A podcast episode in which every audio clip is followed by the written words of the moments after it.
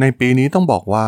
เหล่าบริษัทเทคโนโลยียักษ์ใหญ่เนี่ยก็ถือได้ว่าโดนผลกระทบไปเต็มๆนะครับ ทั้งปัญหาเงินเฟ้อ ปัญหาสงคราม ราคาเชื้อเพลิง และการแพร่ระบาดของไวรัสโควิด -19 ที่เริ่มที่จะลดลงไปนะครับทำให้การเติบโตของพวกเขาเนี่ยมันก็ไม่เหมือนกับในยุคการแพร่ระบาดนะครับทำให้มีข่าวออกมาหลาย ๆ บริษัทเนี่ยก็ปลดพนักงานครั้งมโหฬารเลยนะครับในปีนี้ ทั้ง Twitter Facebook Amazon Microsoft อีกหลายๆ บริษัทนะครับ ล้วนแต่ต้องมีการปรับลดพนักงานออกไป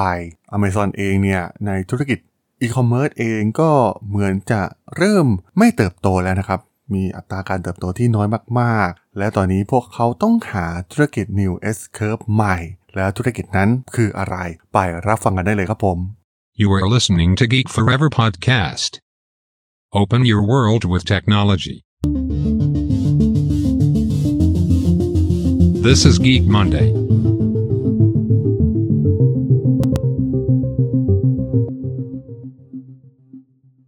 สวัสดีครับ ผมดลธราดลจากด.ดล็อกนะครับ และนี่คือรายการ Geek Monday นะครับ รายการที่จะมายกตัวอย่าง case study ทางธุรกิจที่มีความน่าสนใจนะครับ วันนี้มาพูดถึงยักษ์ใหญ่ทางด้านอีคอมเมิร์ซของอเมริกาอย่าง Amazon นะครับ ก็เรียกได้ว่าได้รับ ผลกระทบไปเหมือนๆกับหลายๆ บริษัทเทคโนโลยีนะครับที่ต้องมีการปลดพนักงานล็อตใหญ่มากๆนะครับในปีนี้ ซึ่งมันก็เกิดจากปัญหาหลาย ๆ อย่างนะครับ ทั้งปัญหาเงินเฟ้อเอง ปัญหาเรื่องสงครามอัตราดอกเบี้ยต่างๆนะครับ ซึ่งแน่นอนว่าพวกเขาก็ต้องหาโมเดลธุรกิจรูปแบบใหม่ๆเพิ่มมากขึ้นนะครับ หลังจากที่ธุรกิจทางด้านอีคอมเมิร์ซเองเนี่ยก็เหมือนจะเติบโตน้อยลงไปจากเมื่อก่อนนะครับ เพราะว่ารายงานผลประกอบการในไตรมาสสุดท้ายของปีนี้นะครับ ยอดขายของ Amazon เองเนี่ยคาดว่าจะขยายตัวเพียงแค่ 6.7%นะครับ ซึ่งด้วยการก้าวมารับตำแหน่งต่อจากเจฟเบโซของแอนดี้แจสซี่นะครับ ก็ ต้องมีการตัดสินใจครั้งใหญ่ โดยเฉพาะการปลดพนักงานออกไป แต่ว่าเขาก็ได้สังเกตเห็นโอกาสบางอย่างนะครับ ที่เป็นโอกาสที่ยิ่งใหญ่มากๆรออยู่ข้างหน้า เพราะว่าเป็นหนึ่งธุรกิจที่ถือว่ามีตลาดที่ใหญ่มากๆนะครับ นั่นก็คือตลาดเรื่องของการดูแลสุขภาพ และแน่นอนนะครับว่า บริษัทเทคโนโลยีหลายแห่งเนี่ยก็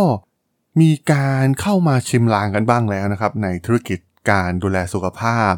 ตัวอย่างเช่น Apple เองนะครับก็เน้นไปที่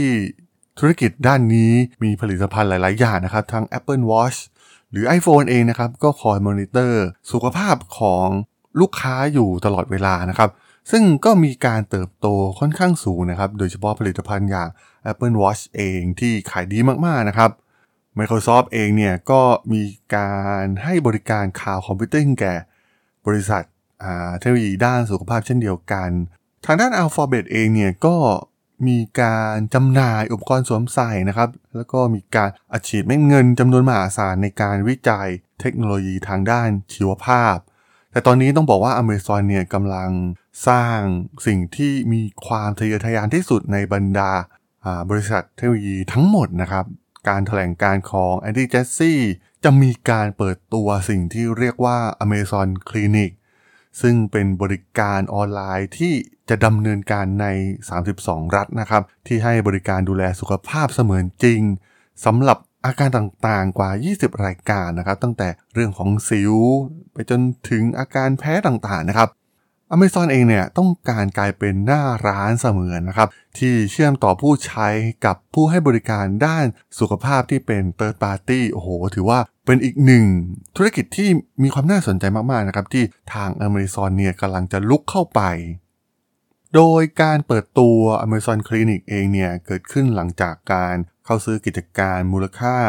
3,900 ล้านดอลลาร์นะครับของ One Medical ซึ่งเป็นผู้ให้บริการ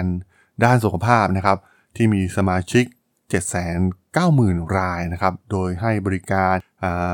ทั้ง telehealth นะครับ ทางออนไลน์แล้วก็คลินิกที่มีหน้าร้านจริง ซึ่งตรงนี้เนี่ยต้องเรียกได้ว่ากลายเป็นอีกหนึ่งขาที่สำคัญนะครับ ขาธุรกิจใหม่ที่ Amazon จะเริ่มหันมาโฟกัส เพราะว่าก่อนหน้านี้เนี่ย Amazon ก็มีการเดินหน้าธุรกิจนี้ โดยพวกเขามี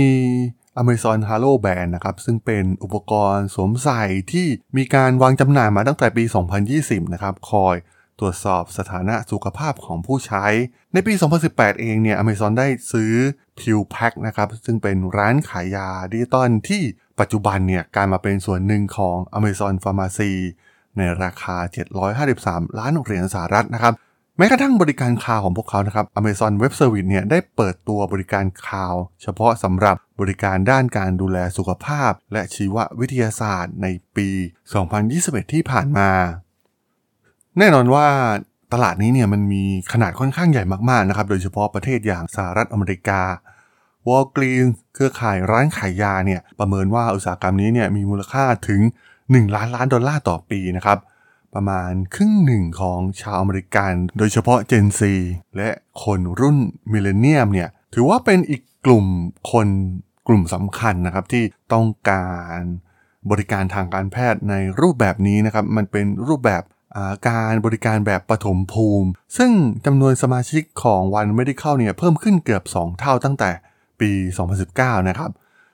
ความน่าสนใจของ Amazon Clinic ก็คือ พวกเขาเนี่ยจะรับเป็นเงินสดเท่านั้นนะครับสำหรับการบริการ แทนที่จะต้องไปพึ่งพาระบบประกันต่างๆนะครับ แต่ว่ามันเป็นการใช้จ่าย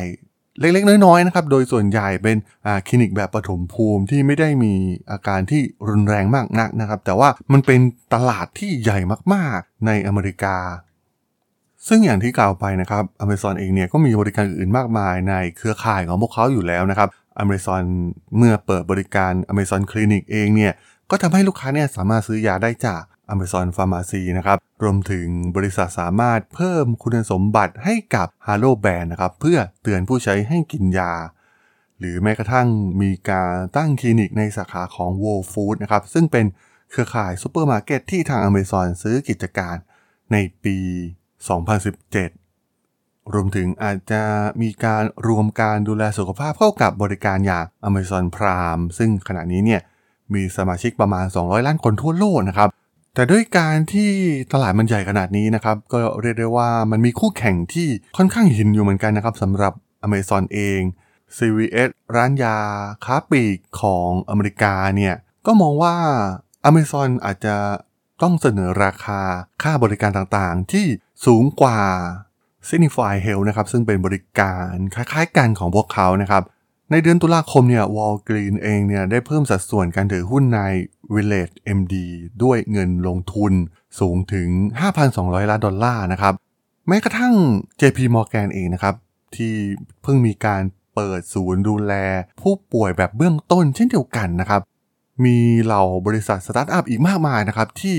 ทุ่มเทให้กับบริการรูปแบบนี้นะครับ เพราะว่ามันเป็นตลาดที่ใหญ่อย่างที่กล่าวไปนะครับทำให้หลายคนเนี่ยก็พร้อมที่จะมารุกตลาดนี้ เช่นเดียวกันรวมถึงอเมซอนเนี่ยก็อาจจะต้องต่อสู้กับหน่วยงานกำกับดูแลนะครับ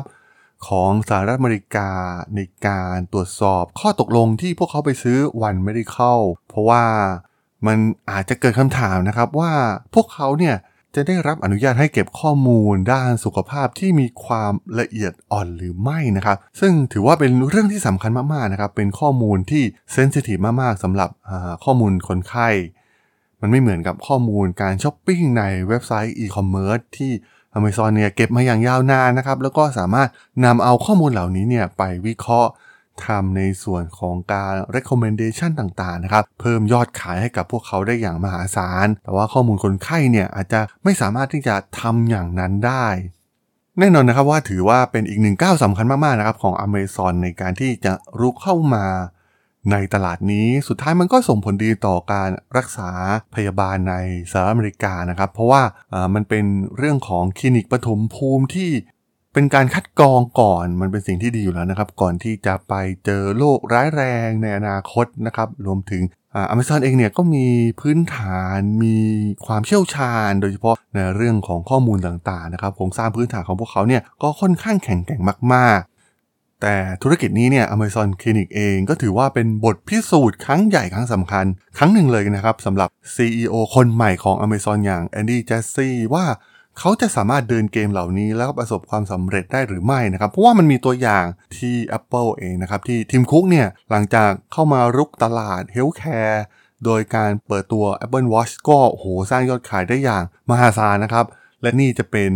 ผลงานชิ้นโบแดงที่จะพิสูจน์ความสามารถของแอนดี้แจสซี่ได้หรือไม่นะครับ เหมือนที่ทิมคุกทำได้สำเร็จกับ Apple เราก็ต้องมาติดตามกันต่อไปครับผม